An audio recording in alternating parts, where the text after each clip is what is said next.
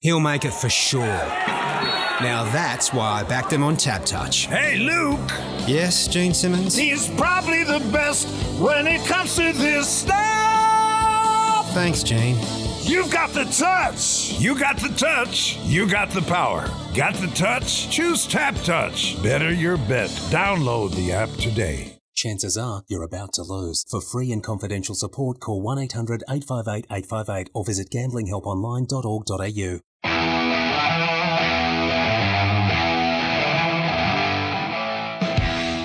Hoops Heaven proudly brings to you Basketball Hustle. Ellis fumbled the ball. Two on the shot clock. Goes up a prayer. Yes! As he was falling to the ground, it's a three. He shot it literally from the hip. Definitely a highlight. Here come the Billikens. Four on two. McCall. Ellis, left corner. We missing out. Bang! From way down under. Cody Ellis. Reddick brings low out away from the best. Stolen away by Cody Ellis. One man to beat. To the hole. He's fouled. Layup. Good. Whistle foul. Count the best. Ellis for the reverse. Through fingertips. What a move. Ellis drops in a bomb. I love seeing Cody Ellis coming out feeling good. Ellis. Cody Ellis. Ellis. Pull up jumper. Cody Ellis. Bang. Cody Ellis, can he stand and deliver? Cody Ellis. Now it's time for another episode of Hoops Heaven's Basketball Hustle.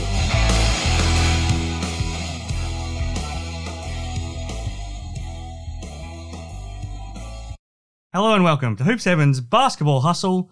And Cody, it's time for a deep breath this week. Hmm. We've it's been a very hectic first eight weeks of the NBL season, but we've got a week off now for the FIBA window and time to reflect on everything that we saw over a pretty dramatic round eight, but also the season season so far. So we saw Melbourne United keep on winning, massive second half from them against the Sydney Kings. All of a sudden, the Perth Wildcats are now on a five game winning streak, and everything's looking good with them. Illawarra Hawks, they look like a different team under under Justin Tatum, which we'll talk about. Brisbane Bullets, we talked about last week how they probably should have been on a winning streak and they blew another one from a winning position. More injuries for the New Zealand Breakers, so you have to start to wonder if they're going to be able to right that ship this season. And a pretty crazy, but not unexpected Jack McVeigh game winner as well, Cody. So plenty for us to get through. We're here thanks to Hoop 7 and to Tab Touch. I'm Chris Pike, but the man everyone's all tuned in to hear from, the former Sydney Kings and Illawarra Hawks power forward, Warwick Senators championship winning captain Cody Ellis. Thanks for joining me. Mate, I can't believe it's eight weeks in. Oh, it's, um, yeah, it's it's been uh, yeah, it's been very quick that uh, we've, we've got to this point in this FIBA window. So no, look, um, again, you know, another week of lots happening and lots of headlines and lots of positives and negatives for everyone. And uh, no, look, it was a it was a fun round going into a break. When I run through all those things off the top, did anything stick out? What what stuck out to you mostly out of what we saw across round eight? Oh, I just love Jack McVeigh's game winner, to be honest yes. with you. You Yeah. know, as soon as I left his hand, I went, oh, that looks good. And cash, nothing but the bottom of the net. And his little walk off. And it was, uh, no, it was, uh, that was a lot of fun. But no, look, I think, I think for me, and especially being the only one out of everyone that put uh, preseason Mm. uh, little bets together, Brisbane Bullets Yep. just not quite getting those few wins that they probably should have Yeah, they should. um, you know, just those stumbling at the finish line type type games, and I mean, they could be yeah, well and truly up there right now. Yeah. but I mean, uh, kind of just hovering amazing, around that. They should be on a six game winning streak. They easily could be. Yep. Instead, they're on a three game losing streak Yeah. and they're, they're five and five and six. Yeah, not ideal. Mm. And they're certainly a better team than that record shows right now. Yeah. So, um, look, just I mean, losing becomes a habit, and so does winning. So, you know, they've got to try to figure out how to win those close games in, in the finish. And sometimes one team has Bryson. Or that, one that team also doesn't. happens. Yeah. Uh, all right, so we'll get to that a bit later on. We're here thanks to Hoop Seven. Head to hoop7.com.au wherever you are and check out their latest latest stock. Or if you're in Perth and you're willing to brave the heat right now, Cody, Mm. head onto onto Murray Street. But getting very close to Christmas, have you have you stocked up? Oh, it's about time I, I Yes. did head in there and, and stock up because, uh, yeah, you're right. The old uh, Christmas time right around the corner. So, uh, yeah, time to head in there. Now, your exclusives, I won't take any credit for it. The your exclusives, thanks to TabTouch on the TabTouch app and at tabtouch.com.au.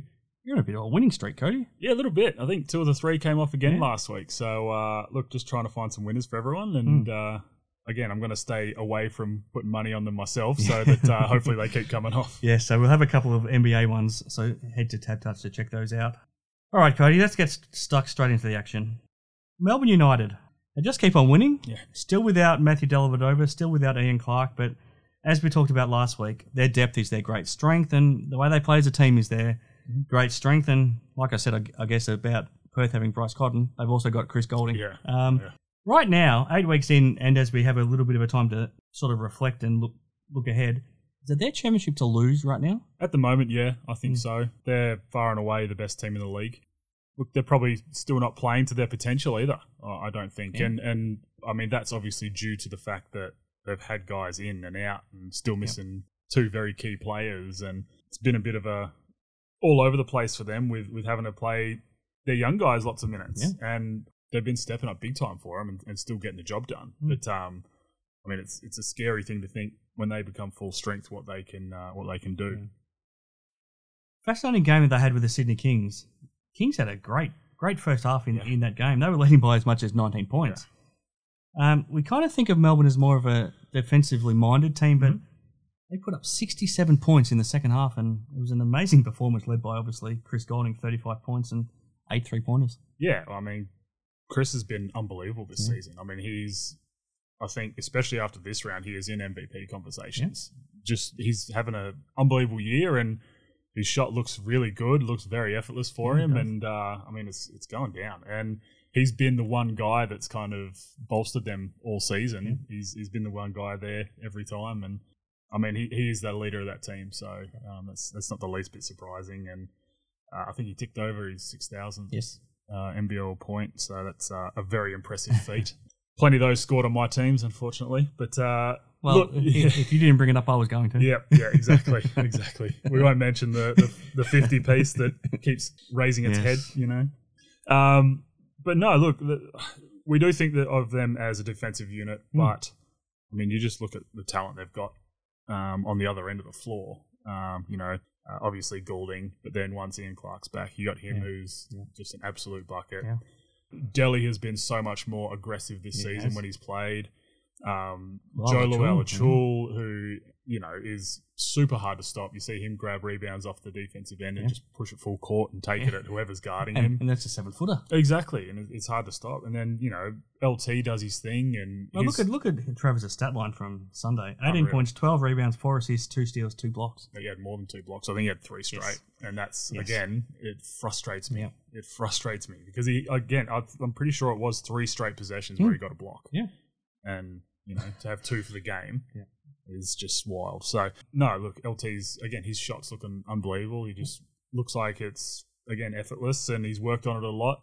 Yeah, I mean they've just got they've got weapons everywhere, and it's uh yeah it's certainly an intimidating team. We talked about how their offense is much improved, but they're still great defensively, like you touched Mhm. on too. And Shea Ili leads that way. And Yeah. it's not too many guys that can shut down Jalen Adams, but Mm. he did a great job doing that. But he also had nine assists, so Yeah. he's he's shutting their best player down one end, and then a lot of those 35 points for Chris Goulding were set up by him. Yeah, and just just running the show really well. Yeah. And um, I think you know, obviously with Delly out, he, he's got to step up and, and kind of be that guy. Mm. And even with Ian Clark out, who when he plays, he's he's got the ball in his hands a bit more as well. Um, Shea's just been unbelievable, and we know what he gives on the defensive end. But to be to come out and dish out nine assists and even be aggressive, you know, he's attacked the ring a few times, and he's been the Shea Ili that we all have, grown to to love to watch. Yes. And it's just great to see him healthy. Yeah. Being able to stay out on the court. Um, Perth Wildcats as well.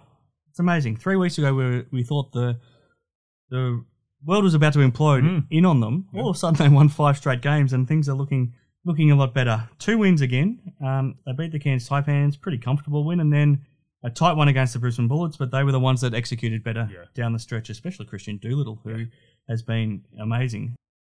How have they been able to turn it around, and are you sold on them just yet?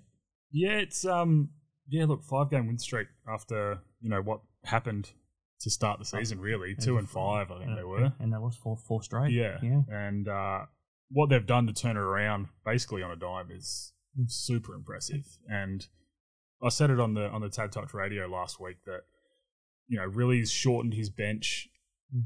but this year he's shortened it the right way. Yes. Last year he shortened it, but in the wrong way, and it didn't really pan out for them. Yeah. Right, he's done it right this year, and you know having guys that in, instead of putting all the firepower out on the floor at once, you know, he's, he's got guys like Hyrum Harris and Jesse Wagstaff coming in and playing big minutes and being those, I guess, enforcers for the team and being those guys willing to do uh, the, the dirty work, dive on the floor, you know, hit a body, box someone out, take a charge, um, all, all those little things that every team needs. You know, they've got plenty of guys that are going to be able to put points on the board, so that's not ever going to be their issue. But I think the defensive end is where they certainly struggled to start the year, and I mean we saw it in the first round where they gave up over 200 points over those two games, right? And that was always a red flag from the very get go. Yeah. So I think they've turned that around a bit, um, just purely from the personnel that they're playing and you know the lineups that he's putting together. Yeah, it's. I mean, it's, it's nice to see Bryce being Bryce again too. That's Yes, uh, it's no, always is. fun to see. Um, we'll, we'll get to Hyrum Harris later once we Mm-hmm. get to our Galen Award. But I want to ask you about Kristian Doolittle because we weren't quite sure what he brought to the team when we first saw him over Mm. Yep. the first couple of weeks. But I guess it was just a matter of him fitting in. So Mm. he would, he came in very late, then he got injured, and now, now that he's settled, um, he's a great defender. Yeah. He's a great rebounder, but he's got an offensive game now, now as well, and he looks a lot more confident with the ball in his Mm-hmm. hands to actually create a shot for himself too. He does, and he's one of my favorite guys on that team Mm. to, to watch.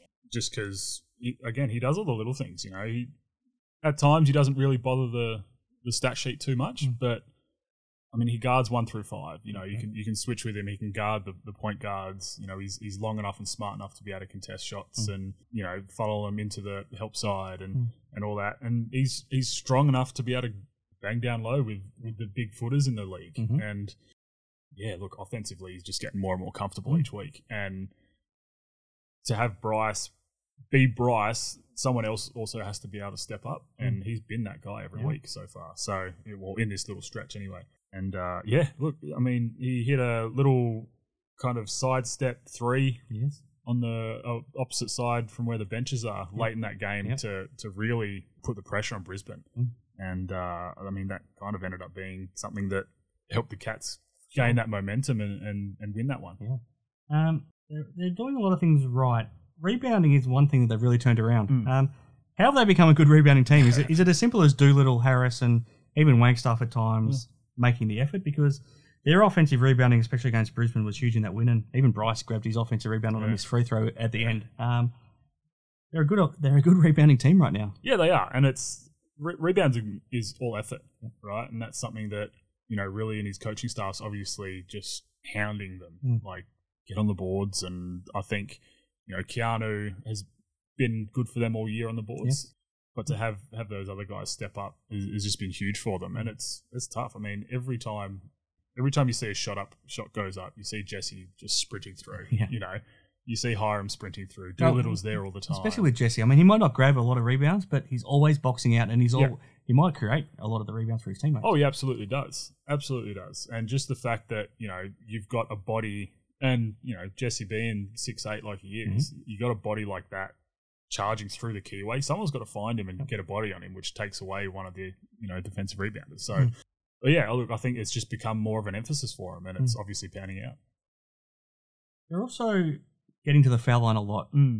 Is that a credit to them for being aggressive and taking it inside? Bryce is getting there a lot. Yeah. Keanu's getting there a lot. 71 free throws over two games for them is a, lot. is a lot. That's a It- It's a lot, but is that something they should be credited for, or are we still seeing too many whistles? Oh, a bit of both. Look, I, I think they've been a lot more aggressive at the rim. We saw earlier in the season where they just kind of putting up lots of threes and jacking up poor shots and not quite attacking the rim the, the way that they had in the past. Or almost playing for the foul. And, and that's yeah. that's never going to get you a whistle. Mhm. Um, but we're still seeing way too many, way too many calls. It's, um, I mean, it, it does get tough to watch at times. It really does. Especially when it's lopsided. Against Oh, it Brisbane, the numbers were incredible. 37 free throws for the Wildcats, seven for Brisbane. And that's a Brisbane team that's got Baines and Sobey, who Yeah. you think deserve a few more calls than that. Yeah, that's um, yeah. I mean, that's just ridiculous. The- the- like, there's no way that a game is that lopsided. Yeah. Like that. Yeah, it's it's actually unbelievable that you know you, a team can shoot that many more free throws. Let's get to your highlight of the week. Let's get to Jack McVeigh. Hmm. I asked Scott Roth this question after the game and said, "Is there anyone that you could imagine preferring to have the ball in in that situation?" And Jack McVeigh said, "Absolutely not." And and he even included guys he's seen in the NBA that he's Yeah. been around, and he said that Jack is just the guy that you want in that situation because he has the confidence to shoot it, Mhm. but he's also got a great shot. Yeah. He's got a great looking shot, and it's purely because of the work that he's put in. I, I, I don't know this for sure, but I'd be amazed if he's not the hardest working player in the league. He hit the game winner in overtime against the Taipans. It's hard not to be happy for him, isn't it? Oh, it is. It is. It's um, it's awesome to see. And yeah, look, I I follow Jack on uh, Twitter or Mm. X, whatever Yep, you want to yep. call it. And it's it's really an interesting follow. So Mm. for anyone that out there that doesn't follow him, give him a follow because uh, he he posts a lot of his insights and you Mm. know what's going through his head and you know all the work that he puts in. And you're right, he he would absolutely be one of the hardest working guys in the league for sure. And you know, confidence comes from that preparation, right? That's that's where it comes from. So Mm. the fact that he is, you know, prepares the way he does is, you know, no surprise that he's so confident to, to be able to take those late game shots and probably takes them as if it was a shot in the middle of the second quarter, you Yeah, know. yeah. So like it was awesome to see it go in and uh I mean it was nice to see a, a game winner as well, was, you know. That that isn't Bryce because he's usually the one around the league doing it. So uh yeah, it was nice to uh, to change it up a little.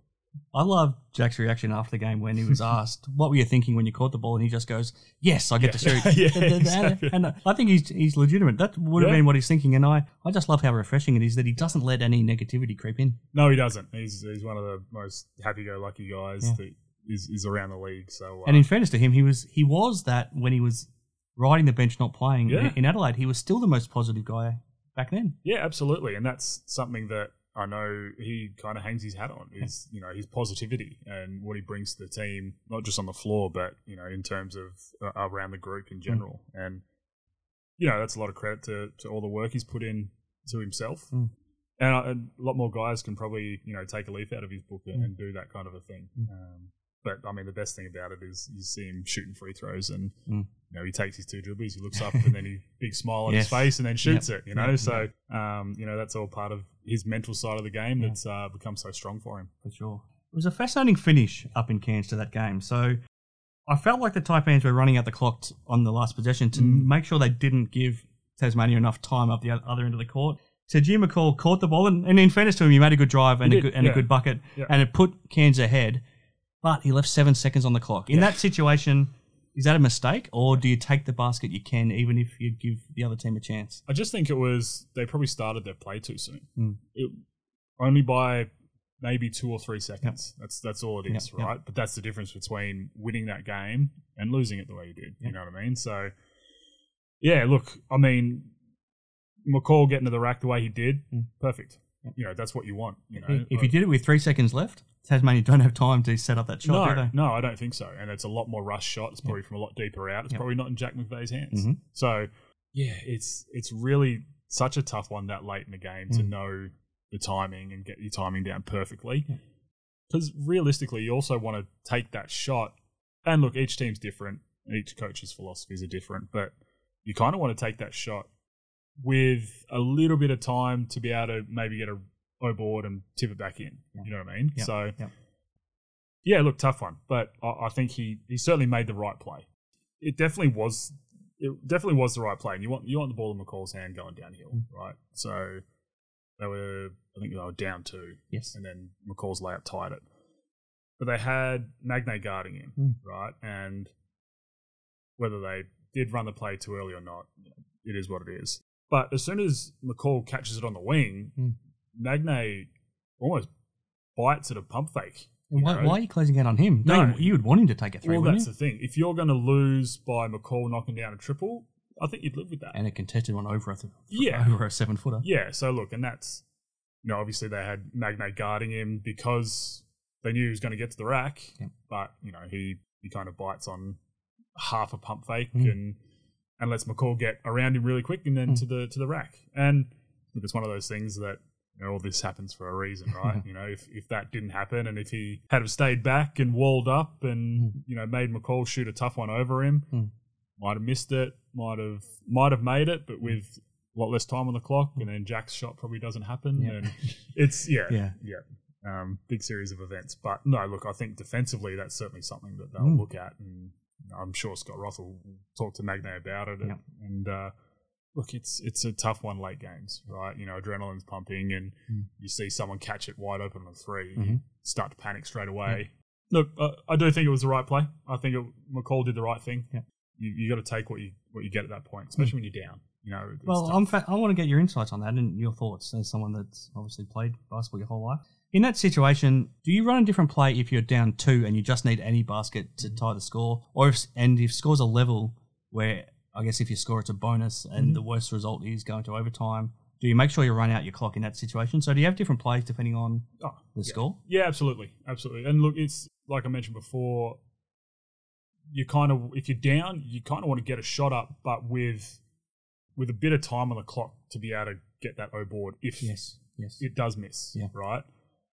There's some players that you'd live and die by whatever happens. You know, even if they take a last second shot. You know, Bryce being one of those guys. But uh, yeah, look, th- there's definitely different players for different situations hmm. and different scenarios. So if it's tie ball game, you get the last shot regardless, hmm. right? If it's down two, you want the last shot, absolutely, but you do want that little bit of a time on the clock. And then again, if you're down three, you've got plays to run for a three, but there's also options out of it to get scores at the rim Yep. in really quick time. So you kind of take whatever is the best option. Hmm. Yeah, look, the, the- yeah, it's so many different scenarios that can happen with Yeah. you know only a couple seconds left in a game. Yeah. All right, Cody, we want to take a break because that's positives to talk about out of the Wildcats and Melbourne and the Jack Jumpers. And we've got a few more talking points. We'll talk, talk about the Breakers, talk about the Hawks, talk about the Bullets when we when we come back after we hear from TabTouch. Sounds good. He'll make it for sure. That's why I backed him on TabTouch. You got the touch. You got the power. Got the touch? Choose TabTouch. Better your bet. Download the app today. Imagine what you could be buying instead. All right, back on Hoop Seven's basketball hustle. I'm here with Cody Ellis. Why do the New Zealand Breakers have the most horrible run of luck right now, Cody? They they overcame it all last season, and they were w- within minutes of winning a championship, so they can overcome it. But now that they're still without Zylan Cheatham and they're now without Will McDowell White, um, they did well on the weekend. They did beat the Tasmania Jack Jumpers, obviously, and then they had a bit of a bit of a slip up back back home against the Illawarra Hawks, who are a bit of their bogey team for, Yeah. for whatever reason. But um, gee, being without McDowell White and Cheatham, it's going to be tough for them. It really is, and you feel for them because you're right; they just can't catch a break. You know, obviously, really tough travel schedule to start the season. Mm. You know, people dropping left and right, Yeah. and then finally uh, get to some sort of normalcy Mm. in, terms of travel schedule in round eight. And yeah, I mean, you, you're losing two of your starters, and After after the Thursday night win, Mody Maor talked about how oh, he's praying for, he's praying for luck and he hopes he gets some good news tomorrow about Will that Yeah. he can play the next game on Sunday. Mm. The next day we found out he's got a yeah, he's got a broken bone in his in his lower leg. yeah, Yeah. not ideal. It's uh, yeah, I, I just I'm, I'm not sure. Again, I think we've said it before, but I'm not sure how many you know ladders they've walked under and mirrors they've broken, and because uh, yeah, their luck seems to be in the negative, really. Mm. So uh, look, hopefully they can come good towards the end of the season, but Mm. uh, I mean it's it's really tough to come back from where they're from, right where they are right now. Well, they're three and seven. Yeah, I mean, we, we've talked about it before. You probably can only afford to lose ten games at the absolute most. Yeah. So they've got eighteen games to go, and they need to, they need to Win most. fourteen or fifteen. yeah, and that's without two of their starters for the foreseeable, really. So, yeah, look, it's they're an interesting one because you know they- they've recruited guys, you know, like Finn Delaney's come back, Mm. and there was lots of hype around him Mhm. coming back, and he's elevated his game. He's just not. He's just kind of out there at the moment. Right now, know? he's not the same player as he was before. Absolutely And not. I think in, from I'm going off memory. The last season he played here, he wasn't quite the same Mhm. player, but the season before that, he was a. I think he ended up being named to the second team, but he was probably unlucky to not be in the Yeah, in the all first very team. much so, very much so. And he's just, yeah, he's. I mean, he played. I think in that game versus Illawarra, he played like thirty-four or something minutes. Yeah. Had a handful of points, maybe a couple rebounds, and that was about it. For New Zealand to take a leap forward, and again, it's going to be tough without you know their floor general and with Dow White, Mm. but those kinds of guys have to step up. I think Abercrombie's got to become a lot more uh, aggressive offensively. You know, again, he played 35 or something minutes and didn't score. I don't think He's almost not looking for his offensive No. game at all, is he? At the moment, he's not. He's not, and he's he's doing a lot of the little things. Oh, he's- yeah, And again, he's that veteran leader of that squad, Mm. and he's been around forever as well. Yes. So you know, there's certainly some K's on on his Mm. legs, but those ki- those are the kinds of guys that need to step up Mm. and start bothering the scoreboard for them, um, because otherwise they just don't have enough firepower to beat teams. Even their big guys. I mean, Mango and Pino are Yeah. not scorers either, No. so they do need whoever's playing those three and four spots to help out Anthony. Yeah. I mean, you can't really ask for much more out of Lamb and Jackson Cartwright. No, right, now- but right now. but other than that, no one's even getting close to double figures. You know, so they need another scoring punch or two. Um, at least someone being aggressive. Um, so Jackson Cartwright and Lamb have been unbelievable for them. But yeah, there's uh, lots of their guys have to step up now. What I'm hoping for, I really want to see Lamb and Cheatham playing together. That Yeah. that is going to be a hell of an exciting. If those are their three and their four men, and Yeah. one of them can probably slide up to the five at times, gee, good luck stopping them. So I, I hope we get to see that for a, at least a considerable chunk in the second half of the year. Yeah, well, they could definitely play the four and five, right? And that'd be a nightmare for teams. Lamb's smart enough, strong enough. He, he's been around long enough to be able to guard the fives around the league, right? I think Cheatham, Cheatham Cheatham's the exact same way. So Yeah. they could very easily play the four and five. And yeah, that would that'd be a lot of fun to watch. Hopefully we can get to see that and then hopefully we get to see Will McDowell White uh, Mm. back out there and, and controlling the team and, and being the floor general and I mean, we we saw flashes of it with him and Cheatham Mm. early. You know, just Yeah. Will getting in the paint and just here you go, go get it, throwing it up Well, to the rim. They were just starting to find their groove Yeah. together, weren't they? yeah, they were. So it's uh, obviously frustrating Hmm. for you know that whole squad and and the fan base, I'm sure. Yeah. But uh, yeah, hopefully a bit of luck comes their way soon. The team they lost to on Sunday was the Illawarra Hawks.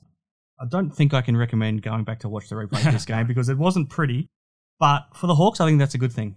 They they haven't been good defensively so far this season. So obviously, after what they went through last week, changing coach with Justin Tatum coming in, and I liked everything I saw because you could see some real buy-in defensively. They had some real bite to their defense, and that's why they're able to hold the Breakers to 65 points. And you know the Breakers have their issues as we just talked about, but anytime you can hold a team to 65 points, you're you're doing a good job defensively. And to me, what it looked like is that they all bought in defensively, but mm. also they were listening to their coach. Their coach had obviously preached defense and preached some non-negotiables. What stood out in the press conference afterwards, when both Justin and Gary Clark were talking, was that we had some non-negotiables that everyone had to stick to at practice during the week. If mm-hmm. you didn't do it in practice, you weren't playing, and then if you didn't didn't do it during the game, you weren't staying out there. Yep.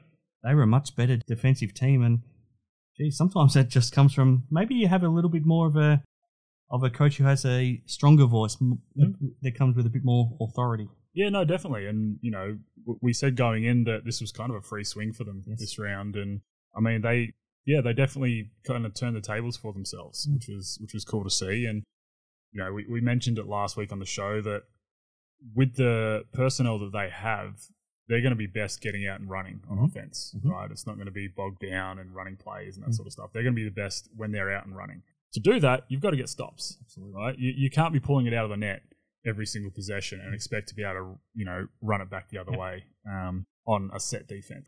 You know, again, it all starts on the defensive end. So I think Tatum's come in that week and they've probably had a week full of just defensive sessions, Yeah. which is a nightmare as a player, just quietly. But It's a uh, nightmare, but it showed. it, yeah, and and it it's something that, especially in this league, to be successful, you have to be able to play defense.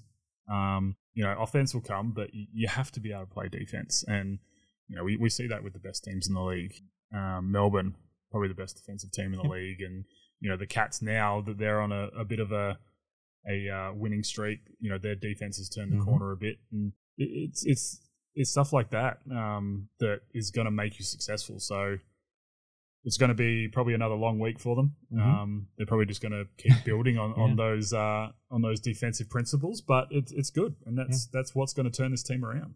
It's interesting. So I feel like Jacob Jackomas would clearly have Justin covered in terms of X's and O's and what he what he wants to run and what, what he wants to call. But from what we're only one game game in, so it's a small sample size. But it looks like Tatum can really motivate his players Yeah. and almost make your players want to go and run through a brick wall for him.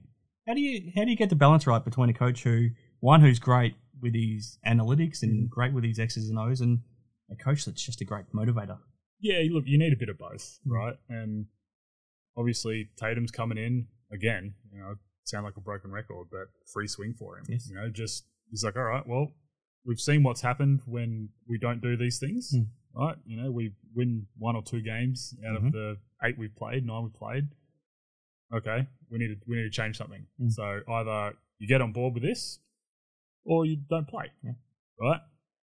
These guys are professional athletes; they want to play. Mm. So you, you're going to buy into that sort of stuff, and I think it's probably been a bit refreshing for him, just hearing a bit of a different voice now, and um, you know, we'll see how the buy-in continues, Yes. and, and if it does keep going the way it, it did this game. You're right. Um, It's easy, easy to do it for, for one game. it it is, it is. So, and it's not discrediting New Zealand by any stretch, but against a team like New Zealand, it's probably easier to do right now Who, than who, who had just lost a will two days earlier. yeah, exactly. You know, they're beaten and battered, and yeah, they're struggling right now. So, you know, it's going to be a good little FIBA break for them, I think, just to kind of It's perfect timing, isn't it, for a new coach to It- come in and yeah. make his mark? Yeah, it really is. So it's going to be uh, it's going to be fun to see what they do at the uh, end of this.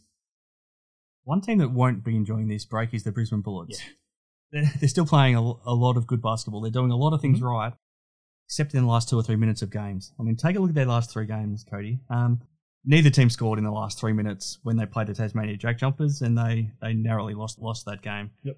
Then they were in control against the Sydney Kings, and they gave up a 15 0 run to lose that game. And then they were in control against the Perth Wildcats again on, on Saturday night, and they gave up a 15 to 4 run to, to see that game slip out as well. Um, it's not going to be a fun two weeks to think about that. No, it's definitely not. Mm, It's been one of those things that it's almost like they're the last you know three four minutes of games they're trying not to lose the lead rather Mhm. than Yeah. just playing the way they've been playing all game. Yeah. You know, it's they kind of tighten up a bit on offense and their defense is kind of half a step behind.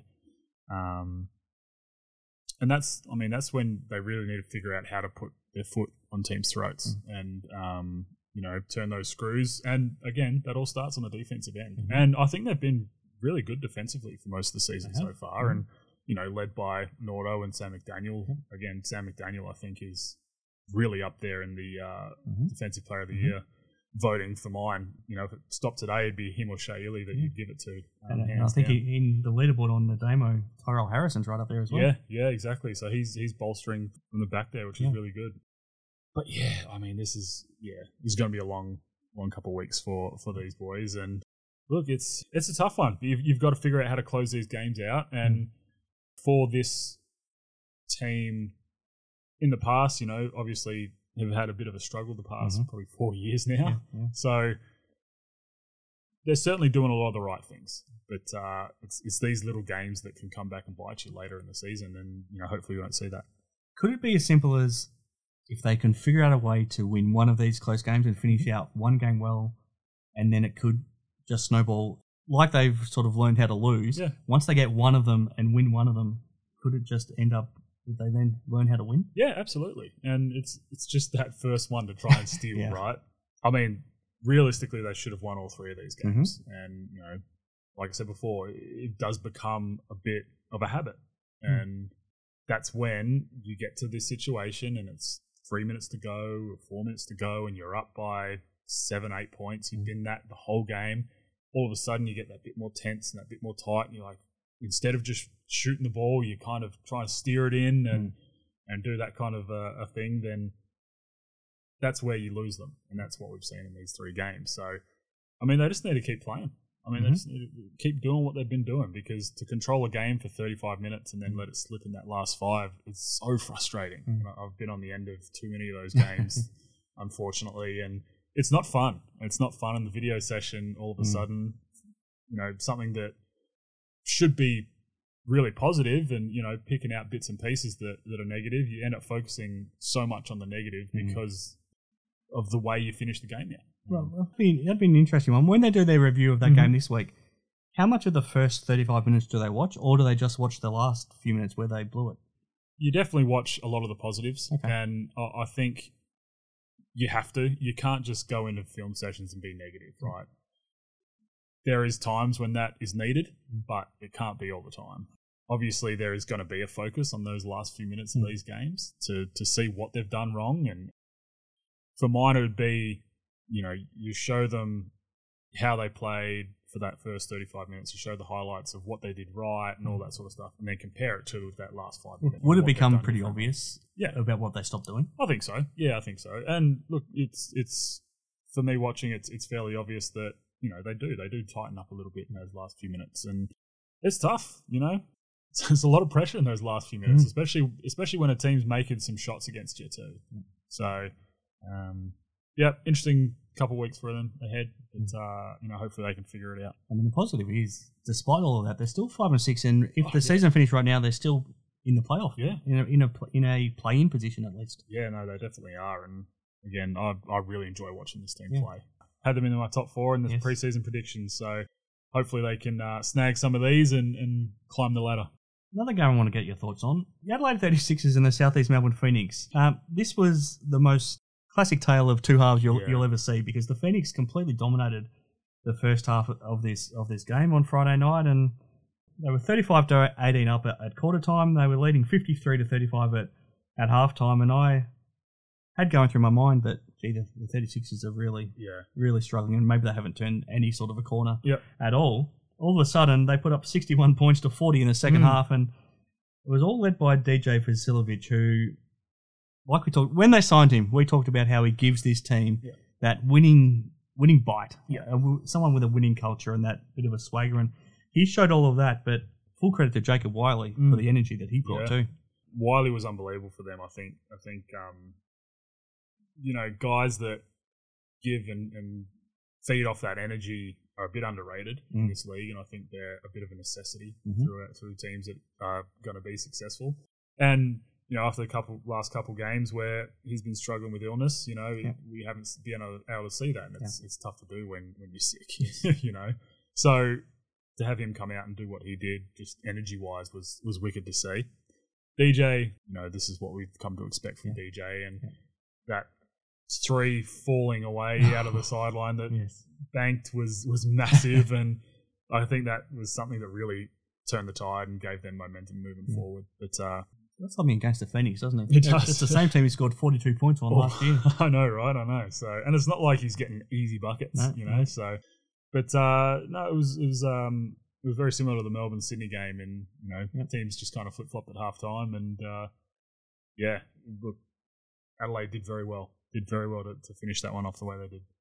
Also like the game of Trentyn Flowers. Yes. Um, 13 points, which we know he can score because he's a great athlete, but nine rebounds as Mhm. well. So he's a young guy that he knows that at times he's not going to get a lot of minutes, but he's giving great energy when he's out there now. Yeah, and I've really enjoyed what he's done Mm. um, because you kind of see him up and talking to CJ and asking questions as well, Yeah. and you know, talking to the coaching staff and talking to the guys coming off, and he's He asking doesn't look like questions. doesn't look like he lets it get him down if he's not No. playing. It looks like he's genuinely out there to learn and develop. A hundred percent, and Mm. that's that's what I've loved about it. You know, you see a lot of these guys come in expecting to play big minutes, and if they don't, they kind of drop their head and you know don't really care, and you know, poor me, all this sort of Mm. stuff. So it's it's kind of refreshing to see you know a, a kid like this come in who's super highly touted Mm. and not maybe playing as many minutes as he would have thought coming in, Mm.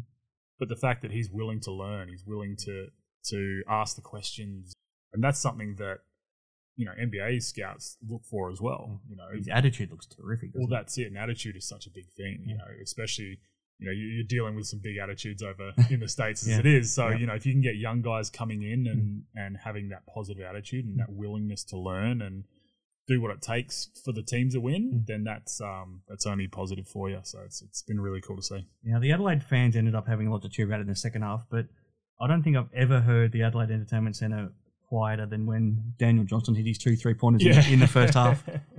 yeah, it was uh yeah, it was very quiet, wasn't it? So Went deadly silent. And, and full credit to them, though, when he did check into the game, they gave him a gave him a big ovation. Yeah, which is what we thought would happen and we hoped would happen, and uh, certainly well deserved. What about the Phoenix? That's two disappointing losses now that they go into this break. So this is another team that won't enjoy this two week break because they were poor against a Melbourne United team that we thought they should have been able to take care of, and then their second half in this game was poor as well. Do you have some concerns for them? A little bit, a little bit. They've just there's they're one of those teams that should be a lot better than they're playing right Hmm. now, and it's just you know bits and pieces. You know they've they've got all the right pieces around you know their superstars Yep. to to be successful, and they're just not quite where they should be. I Mm. think. You know, obviously they've been a little bit disrupted with having guys out and coming Mhm. in late, and a little bit of still trying to figure out how to play together. But I don't think that's too much of an excuse anymore. But yeah, it's it's they're really interesting, right? Because they can be so damn good, but then we've seen you know the opposite where they can just be really really poor. And that second half against Adelaide, we, we saw that. Mm. So yeah, I'm, you're right. They're not going to enjoy this two weeks for sure. Mm. All right, Cody. What I might do, I'll run through the ladder after eight rounds. And then when we come back, we'll get our awards for this week, and then we'll find some more talking points to wrap things up. And it's strange not having a preview to do for, for this coming coming week, but we'll do that next week. So the, the the standings right now: Melbourne United clearly out on top, ten and two. Sydney Kings are still second, seven and four. So uh, the way it pans out, those two are locked into a playoff spot, and then everyone else is playing to be part of it once we get to that point. But that's a long way away from here. So we, we've then got the Jack Jumpers seven and five, the Wildcats seven and five, the Phoenix six and six, and then rounding out the top six, the Bullets five and six. Then the Taipans four and six, Adelaide four and seven, the Breakers three and seven, the Hawks three and seven. What stands out? Uh, look, I, I don't think it's really anything too crazy, to be honest with you. I think that's kind of how we saw it going. Mm. Um, you know, obviously, New Zealand's probably the one that we thought would be Yep. a lot better than they are. Yes. I think Cairns being at four and six, and they're holding their own against everyone. You know, they're, they're pushing everyone. So And they haven't been at full strength at any point. no, they haven't, and that's all credit to, to Forty and how he gets his team pre- teams Yeah. prepared, and doesn't matter who's out there. You Mm. know, they're going to be competitive. Yeah. So you know, Perth have done well to push themselves back into the top four Mm. after you know the start they had. Tassie, I think, probably could be better than their seven and five record. They've let a few kind of slip. They're really up and down this they- season, yeah, aren't they? they really are. So, and I, I think I think that's because they don't quite have that same bite defensively. And we've heard Scott Roth talk about Mhm. that, and they need to find their identity again on the defensive end. And once that happens, then they'll be good to go because they're offensively they're as good as they've ever been. So- probably better, but, yeah. but not quite as they're not as good defensively. Correct, Yeah. correct. So no, look, I I think that's you know obviously the top two are are fairly obvious, and that's not the least bit surprising. But yeah, look, I I think it's probably where it should be. Yeah, so it's going to be interesting to see how uh, the rest of the season pans out, and you know, lots of teams that kind of need to find a bit of an identity to Mm. to really make a push for the, those playoff spots. We'll talk more about it next week, and we'll do a show with Simon Mitchell where we can go through it in more detail. But putting you on the spot right now, does the top six change by the end of the season to what it is right now? Not so much the order, but just the teams that are in the top six. I don't think so. I think that's fairly set. Yeah. You know, obviously, Brizzy need to figure their stuff out, Mhm. and figure out how to finish those games, and Southeast need to, you know, again, fi- figure their self out as well. But I I think that's pretty set. Um, obviously, where they are positioned is, is going to change. I think. Um, I think that'll change fairly dramatically. Top two will probably stay the way they are, but the the next four will will mix uh, mix around a little bit. Mm. Um, but yeah, that six is set. I reckon. All right, very good. Been a lot to get through. We've still got more to get through. So when we come back, we'll wrap up the show and find some more things to talk about, Cody, and wrap things up. Sounds good. He'll make it for sure. That's why I backed him on TabTouch. You got the touch, you got the power. Got the touch? Choose TabTouch. Better your bet. Download the app today. Imagine what you could be buying instead. Okay, back on Hoops Heaven's basketball hustle. Our last segment for this week, Cody. So we'll wrap things up. Let's start with our award winners from round eight. Let's start with the Galen. So this is for the best team man in the NBL, named by Simon Mitchell, who will will be joined by next week. I'm looking forward to picking his brain a bit more next week Yeah, and definitely. just letting you two go head to head Mm. more, more than anything. I'll just I'll just take a back seat. Any surprise that it's Hyrum Harris this week? You've talked a lot about how impressed you are and how important he's been to the Wildcats turnaround, and pretty good choice for this week after those two wins that the Wildcats had. Oh, perfect choice. And you know, you see obviously the plus seven against Cairns, and look, plus minus obviously doesn't show the the whole result, but I actually No. do really like Yep. that stat. And there's you're either one end or the other Mm. of, of the scale on Yeah. this one. You either love it or hate it, and I, I actually really like it. You know, for those that don't understand it, it's you know it's you know whether your team is better off with or without you on the floor, Yeah. basically. Yeah. Right. So Hyrum Harris with him out on the floor for, against Cairns, you know, Cats were seven points better than what Cairns were, and then against Brisbane, you know, plus nineteen, which, which was massive. Yeah, and he's also not. He's doing it in limited minutes. I Yeah. mean, he only played forty minutes across the two games, Mhm. and then his his team was plus twenty six. Yeah, yeah. Look, they were really good with him out there, and we, we've we've been over it multiple times, and every week sing his praises. And I think he's you know perfect perfect recipient of the, the award this week because again he just does a lot of the little things, and obviously scoring 14 against Brisbane was was Yep. great. I think that was a career high for him, so Mm. that, that was that was good to see. Um, but it's the rebounding and just just the effort stuff. For Yeah, that, he- that he if he scores any points, it's a bonus, Yeah, isn't it? very Isn't it much really? Um, because, like we talked about, they've got Pinder, they've got Cotton. They don't necessarily need these role players to score. No. They just need to create an environment where the scorers can thrive. Yeah, they do. And they obviously need these guys to take their opportunities if they do have that opportunity to score. And, and Hyrum's done that so far this season for them. And um, yeah, no, look, he's he's the, the perfect recipient this week, I think. So it was Simon that chose it. Here's Yeah. what he had to say about, about Hyrum. So he said, his offensive rebounding IQ and free throws were clutch down the stretch. If he played for Southeast, Melbourne, Brisbane, New Zealand, or Cairns, they all would have had tight wins instead of losses this Yep. week, which I think is a great point. Hundred percent. I totally agree with that. You know, everyone, like we've said before, everyone needs uh, guys like that. So look, he was huge. He was huge for them. So uh, yeah, Simon hit the nail on the head. Big week for Damian Martin. We'll Mm. talk about that a bit later, but he's also cast his votes in his Best Defensive Player award here on here on the show, and very hard to argue that Shea Ili deserved the three votes this Yeah. week. I think Cody. Yeah. Um, Will Magnay, this was a great bounce back for him because he's had a tough run with injury, but especially against the Breakers, even though his team lost, he he was huge. And another player that I think the stats said four blocks, but I think it comfortably could have been du- could have been doubled. And Izayah Le'afa, especially in the Breakers win that they had in that same game against the Jack Jumpers, I thought was terrific. And if it's coming from Damo, it's tough for us to to argue. Oh yeah, it is. You can't argue with Damo uh, on the defensive end of the floor. So Shea Ili, I mean, it's hard not to give uh, three votes every single week, Mhm. really. Uh, Will Magnay kind of had a bit of a coming out weekend for himself, which was good to see and, and good for Jack Jumpers fans to see, I'm Mm. sure. Izayah Le'afa, I feel like flies under the radar a Mm. little bit defensively. Yeah. I think he's such a solid defender, Yep. and he guards, you know, ab- above his size as He well. does. And um, he's really smart on that end. He's got really quick hands, and um, I think he did a lot of the job on Milton Doyle in that Mm. game. yeah, and you know, giving away a lot of size to Yep. Milton. So, look again, those three pretty spot on.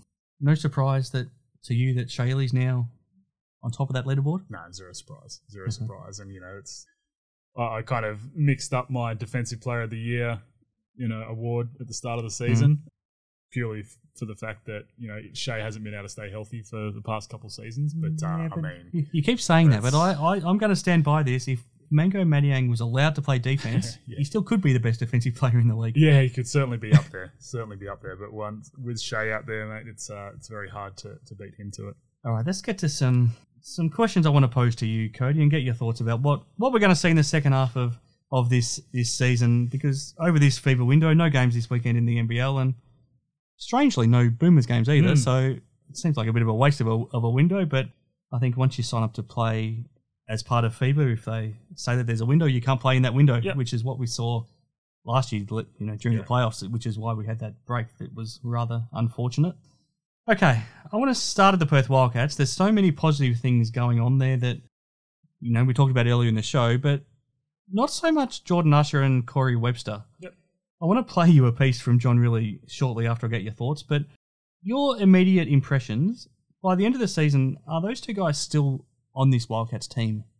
Uh, yeah, look, it's a tough one with Corey, right? So he suited up the first game this weekend and then didn't suit up on the road, but was still travelled. Mm. Um, so, you know, from reports, he's he's injured, but we're not Mm. overly sure. I think it was ankle soreness that they said. But, um, yeah, I'm not, not too sure. I mean, he found his way at the very end of, of Rillie's rotations anyway in the Yeah, past couple yeah. of weeks. And so it's an interesting one. Well, Um, well, before we get to Usher, then let me play you what John Rillie said after the game because he he should have been in a pretty good mood, I think, after that win against the Bullets. But he, I found this a little interesting the way he answered the question about questions about Corey Webster. So let's let's take a listen. Can you clarify what's happening with Corey Webster and, and his ankle? You said during the week he wasn't injured. He didn't play that night, and now he's injured. When when did he get hurt, or has he been carrying it? Uh, exactly what the injury is, uh, you would have to ask our medical staff because I'm not equipped to talk about that. Are you equipped to give us any information about? Yeah, like he like he missed he, he missed tonight's game because of an ankle injury, um, and and you know like we got a we got a couple weeks off. We um, I think we only played three games in the first three weekends when we come back from this break. So uh, we want to be smart with Corey. Uh, as I told the media during the week, Corey Webster is going to have a moment or moments for this team to get us where we're trying to get to. Can you tell us when the injury actually happened?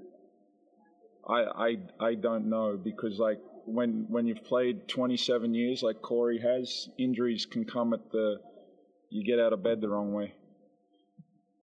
That was very strange to me, Cody. What's what's your reaction to that little interaction? Yeah, look, it's he's keeping his cards very close to his chest Mm. by the sounds, and I mean he's right. You know, in that when you've played for so long, getting up out of bed the wrong way can, can obviously throw something out in your body. So that uh, I can certainly attest to that one. Um, but yeah, look, it, it is a bit of an odd one, and he contradicted himself a little bit in Mm. the fact that he said, "Well, you know, we've got these two weeks off, and then we only play three games in the Mm. first three rounds back, and all Mm. that sort of stuff." That would indicate that you know they try to push him a little more rather Yeah. than rest him more. I Mm. think, but I mean, look, you never know with injuries, and it's a tough one, and obviously. No one's going to be able to get to the medical staff to ask them these questions. No, so, no. you know, that, and that, that's fine. You know, you, you do kind of want to keep some cards close to your chest, and we'll take it for what it is at the moment and say that he's he's got an injured ankle. Um, Mhm. But yeah, look, I think the tough thing from his point of view is that he, he has fallen out of Rillie's rotations, and you know the, the few minutes that he did play earlier in their win streak, he Hmm. was negative, massive numbers yeah. when he was out on the floor, which is which is not great, not a, not a great sign, unfortunately. But uh, you know when when they were struggling in that little four or five game stint that they were Hmm. um, not playing very well, he was like the only one that could put points on the board points, for them. yeah. You know, and, and at a good rate too. And it was it was uh, you know not expensive points. You know, Mm. so he, he was able to be pretty efficient. So I mean, look, a guy like Corey's talent is going to be tough to just have sit there for the whole Mm. season. I do expect him to to find his way back into the rotations at some point. Jordan Usher, on the other hand, Mm. oh, I I think he's it, it's a tough one, right? Because I mean, to, to find players right now is is really hard because most leagues around the world are you know mid season and, and going on. So I'm hesitant to say that we won't see him again, Mm. but it wouldn't surprise me if he wasn't there by the end of the FIBA break. Yep, okay. Um, I just don't think he's giving them what they need. Mm. Um, Gee, again against Brisbane, he came out instantly, took some bad shots. just just some terrible shots, and instead of letting the game come to him, he's just trying too hard. Um, you know, and I had these conversations with Dad over the weekend as well. Just you know, he he he comes into the league or he comes in at the start of the season saying, "I'm going to be a defensive player of the year contender." Mhm. He's he's probably the fourth or fifth best defender on this team, let alone in, in the league. You know, I and think- I that's, think that's that's being being, gen- being generous. Yeah. yeah, and that's only because of the short rotation. Yes. but that's being generous, right? yeah. And he just he he looks lost on the defensive end. Um, you know, there was there was one against Brisbane where uh, they fed it into might have been Ty or Bainsey. Uh, this was late in the game. Hmm. Late in the game, yeah, threw it into Ty or Bainsey. Um, the passer cut away, and this was Usher's player. Uh, the he cut away to the opposite corner. Usher followed him all the way around, or all the way out to the other side, and Bannon cut down the middle for a wide open dunk. Yep. If you're a defensive player, you know that that's a mistake, and you don't follow your player all the way out. You stop on the split line to Yeah. help to be that help defender. And I remember thinking at the time that that was the play that was going to steady the Bullets and probably win, win them the game. That's exactly what I thought too. Yeah. That's exactly what I thought too. So, look, he, he just does things on the defensive end that um, don't scream out, I'm a defensive player. I guess is probably the put, best way to put it. And then on the offensive end, he just takes some poor shots because again, he's he's trying too hard to put the ball in the hole. You know that we go back to the first game he had, and it was you know probably the worst thing that could have happened. You know, um, It's almost like now he's at a point where he doesn't know how many touches he's going to get, so he feels like every every time he touches the ball, he has to shoot it. Yeah, and look, he made a big shot against Melbourne in, in Melbourne, and, and that probably saved his job for a little bit. Yeah. But you know, he's not done anything since. So again, I I don't know if they do make a change, but it wouldn't overly surprise me if if he wasn't, you know, there at the end of this FIBA break. I don't know if our microphones picked this up, but hello to Elvis down there. Yeah, snoring- who's- snoring away. His story is he's he's he's conked out. He's had a he's had a big week and he's hit the wall. He Yeah. does, doesn't like the hot weather. No, he's definitely he's, doesn't. Well, he's in a nice cool room now, Yes, and he he's uh, yeah, he's catching some Z's. Yes. Um, we talked about him last week. Nothing changed, unfortunately, for Josh Roberts with the Taipans. No. Do we see him for the rest of the season? Look, probably not, but Cairns being the little small market team they are, they probably can't afford to make too much of a big Yeah. change. Yeah. So it's it's probably whether he goes to the club and says, "Can you release me?" You know, and, and, go elsewhere because uh, yeah, he's he's certainly not in the rotations at all. No. Um, Will McDowell White. Um, uh, to be honest, I don't know if we'll see him again this season. It's tough to come back from a, a, a break in your in your league or, Yeah. or foot. Um, do the Breakers need to bring in somebody to replace him because they decided not to with Cheatham, and hopefully we see Cheatham at some point, probably through December. Mm-hmm. Um, do they need to replace Will? It's such a big piece that I feel like they Mm. have to. But Mhm. who do you go get? You know, because Yeah. it's a he's a local, and That's tough, isn't it? Because you don't have the import option. no, you you've got to go get a local, really. So you know, who do you go get? It makes it really difficult. Um, but again, it's it's it's got to be the young boys starting to step up, right? And we, we've seen it with Melbourne. Mm. You know, they've got those guys to, to step up. So, um, you know, New Zealand have got to try to figure out a way because yeah, who knows when we'll see him again. Gee, off the top of my head, getting Flynn Cameron back to the Breakers and back to New Zealand would have been mighty handy for them right now, wouldn't it? yeah, it certainly would have been. certainly would have been. Um, 36ers. I feel like instead of a third import, they signed DJ Vasiljevic. I feel like they sacrificed a third import, but they they technically do have a third import spot free. But I don't know what your thoughts are, but I don't think that that would be a route I would go down. I'd, I'd stick with this team and just hope that they can string some form together. Yeah, I think so. Uh, look, they've obviously thrown a big chunk of money at DJ yes. to, to, lure him in, and yeah, uh, at four and seven, I think they are. Yep, at four and seven, it, it's tough because again, to make the six, you'd 10 losses is about as many yeah. as you, you can yeah. allow. So they've got to claw their way back a long way. Mm. Um, but look, I, I do like their, like, I, I don't hate their roster. Yeah. I, I, do like it. And I think if they can figure out how to all play together properly, mm. which we've seen glimpses of, we, have certainly seen glimpses of it, then I think they're fine with, with what they've got. Mm. Um, I don't think it's a, a championship caliber team. No. Um, for that, then probably yeah, they have to find another import. But again, who do you find at this this point in the season? And it also potentially hurts your chemistry, doesn't Yeah, it? very much so. Um, Last one on this little bit. Um, are we ever going to see two better injury re- replacement players than Daniel Johnson and Rob Loe? No, just flat out no.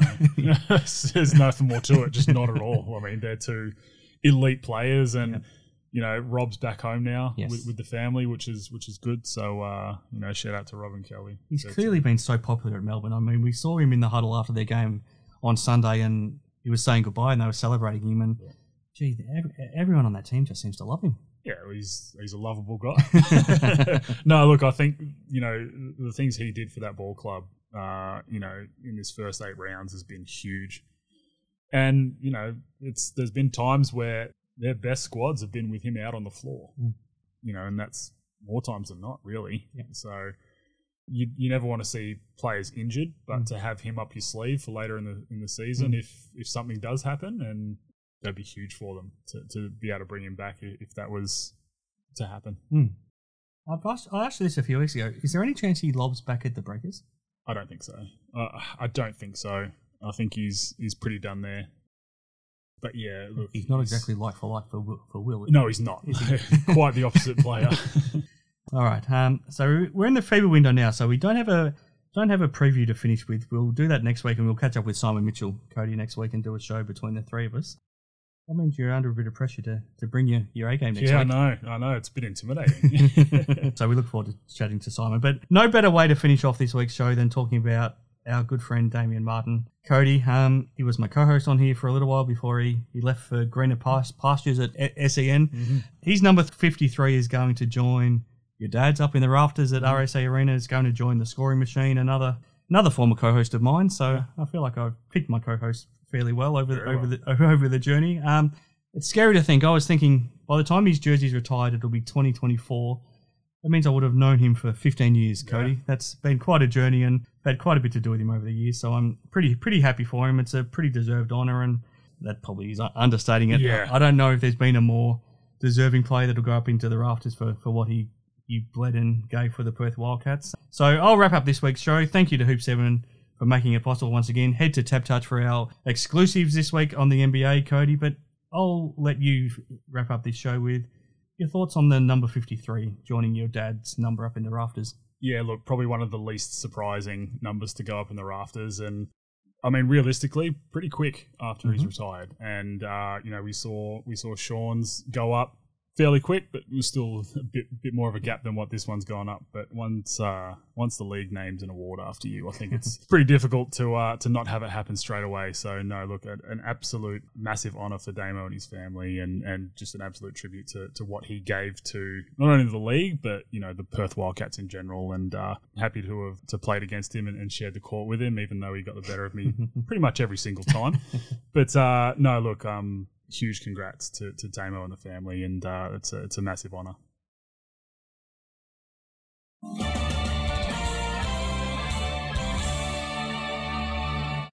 He'll make it for sure.